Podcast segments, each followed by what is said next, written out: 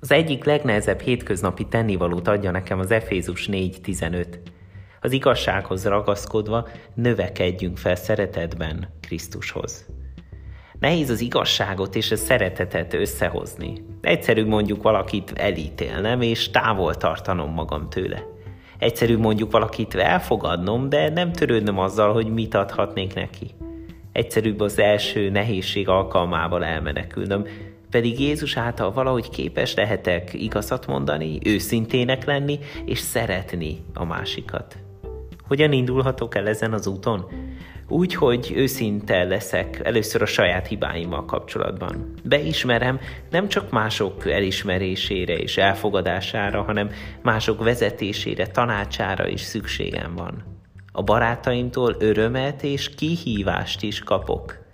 Jézus ezért választott maga mellé tanítványokat, akiket aztán barátainak nevezett. Tudta, amit néha én elfelejtek, hogy a barátainkkal együtt tudjuk igazán Istent követni. Ha képes leszek saját magammal szemben őszintének lenni és megnyílni mások előtt, átélhetem, hogy az igazság és a szeretet által én magam is gyógyulok. És bátorságot kapok arra, hogy ezt mások felé is alkalmazzam.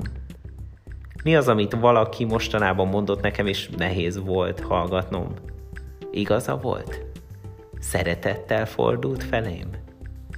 Ki az, akivel őszintén, de szeretet nélkül bántam? Imádkozok érte. Ki az, akivel szeretettel, de nem őszintén bántam? Imádkozok érte is.